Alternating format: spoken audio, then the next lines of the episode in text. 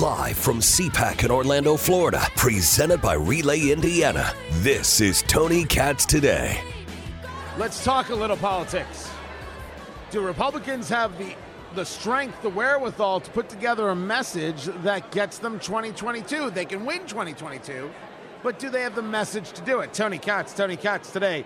Great to be with you. Marc Lotter joins us right now, Chief Communications Officer for the America First Policy Institute. He worked in the Trump White House. He worked with Vice President Mike Pence. He's an Indianapolis guy.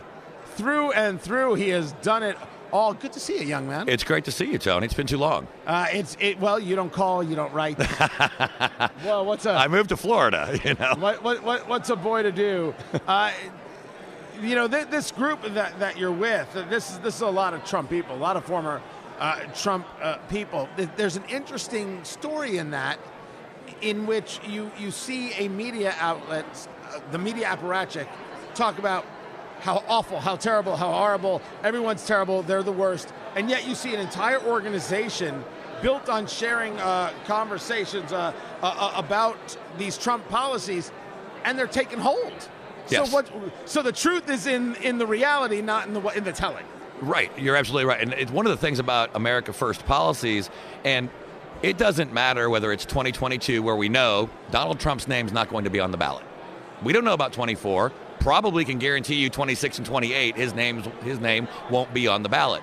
If we are going to be successful long term in fulfilling the mission, the things he fought for, well, we need to put the intellectual capacity behind it. And so the difference with America First Policy Institute and other great conservative think tanks is that we're not filled with uh, academia, we're not filled with university professors, we're filled with people who are actually in the White House, in the highest levels of government, cabinet level secretaries and beyond that were doing it. So, when you guys talk about the things that you're putting the intellectual capacity to it, I take a look at the areas of interest. And one of the areas of interest is environment.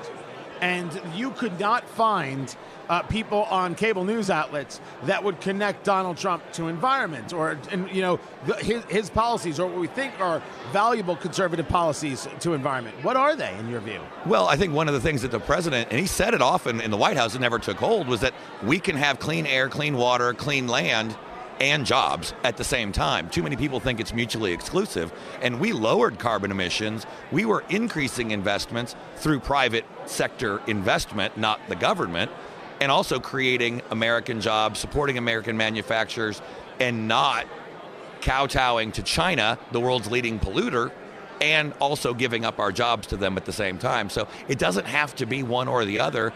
And so what we're trying to do is create the framework that whether you're running for Congress, City Hall, the White House, whatever, State House, you can get on our site. We are nonpartisan, nonprofit you can look at the white papers, the actual research, the data, and then build from that your platform that would be an America First platform, fighting for the same things that the man was fighting for, even if he's not personally on the ballot to do it. Now, talk to me about Republicans in 2022, conservatives in 2022. Is the only way to win to be attached to a Donald Trump message? Or can you be attached to what you consider to be a conservative message and it doesn't have to invoke Donald Trump? Right? Notice I didn't say never Trump because I don't right. understand never Trump. There's, I think it's a valueless proposition. I've said so many times. But do you have to proactively tie yourself to Donald Trump to win in 2022? I think if you want to win, you need to tie yourself to the policies that he was fighting for the American worker, a strong, uh, a, a, strong uh, economy, a strong national defense. I mean, we're seeing so many of those things on display right now where it's, you know, I saw that what bacon is $9 a, a pound. Shut your mouth. I've seen it. Shut your filthy mouth. it's it's it's heresy. And gasoline's already at 350 and going higher. So we know the other policies worked. So this is allowing you to do the research, to come up with your proposals, see what America First our experts are suggesting. You can run on an America First agenda.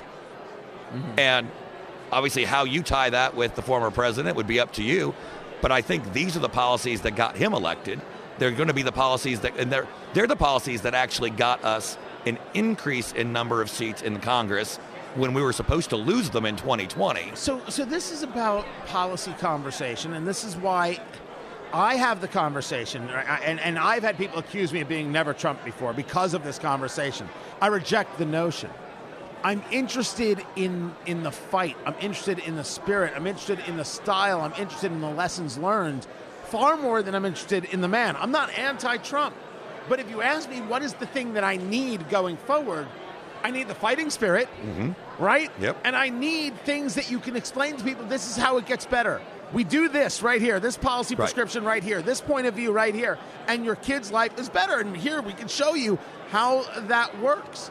It seems to me that this is part of that conversation. It, it absolutely is. And then a lot of that, you know, we have to have tough conversations. And, you know, one of the things that we're even talking about as the world is obviously spinning, you know, with Ukraine and Russia is one of the things that Donald Trump did was he wasn't ha- afraid to have difficult conversations with our friends. Sometimes that's hard. It's easier to talk harshly with an, uh, with an adversary than it is with a friend. But the decisions that were made by Europe helped lead to this. Their lack of investment in NATO, their sanctioning, and, and they're basically they're becoming dependent on Russian energy in, in many sectors. There's a lot of things that went into this.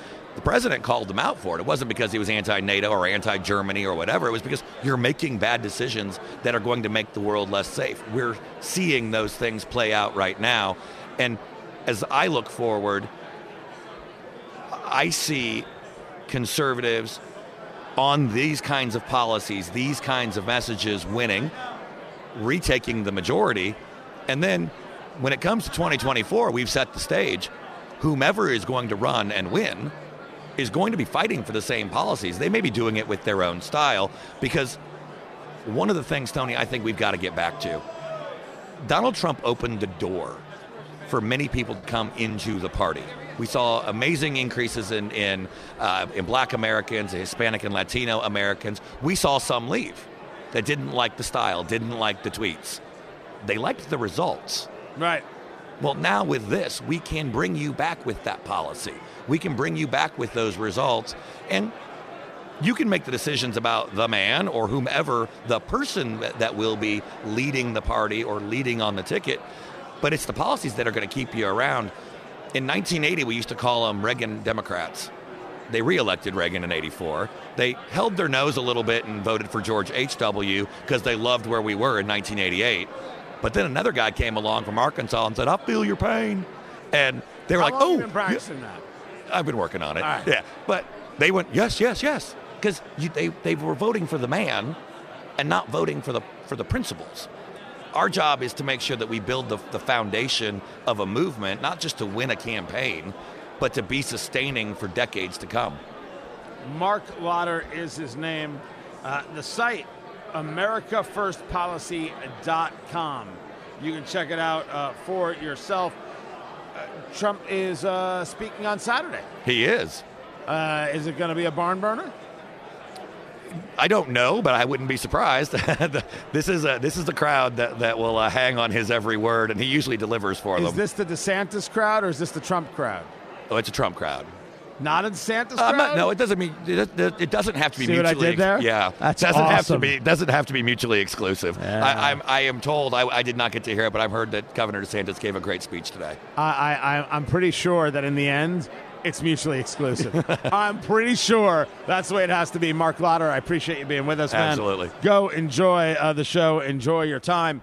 So we're going to have updates on Ukraine tomorrow. We'll have updates from CPAC tomorrow. We've got videos that are going to be appearing uh, on the Facebook page, facebook.com slash 93WIBC. Oh, there's one of you guys, Matt Whitaker, right there. We spoke to him earlier. Uh, you, you, we have a lot of content coming your way. Some of the photos uh, from uh, CPAC brought to you by Relay Indiana, and appreciate them for their sponsorship. We'll be back at it at 6 a.m., but keep up with Facebook because we've got more stuff coming. More stuff coming, including a. We're supposed to do an interview with some pizza. You have to look to the website for that. That's just the way it works, guys. Tomorrow, everyone, take care.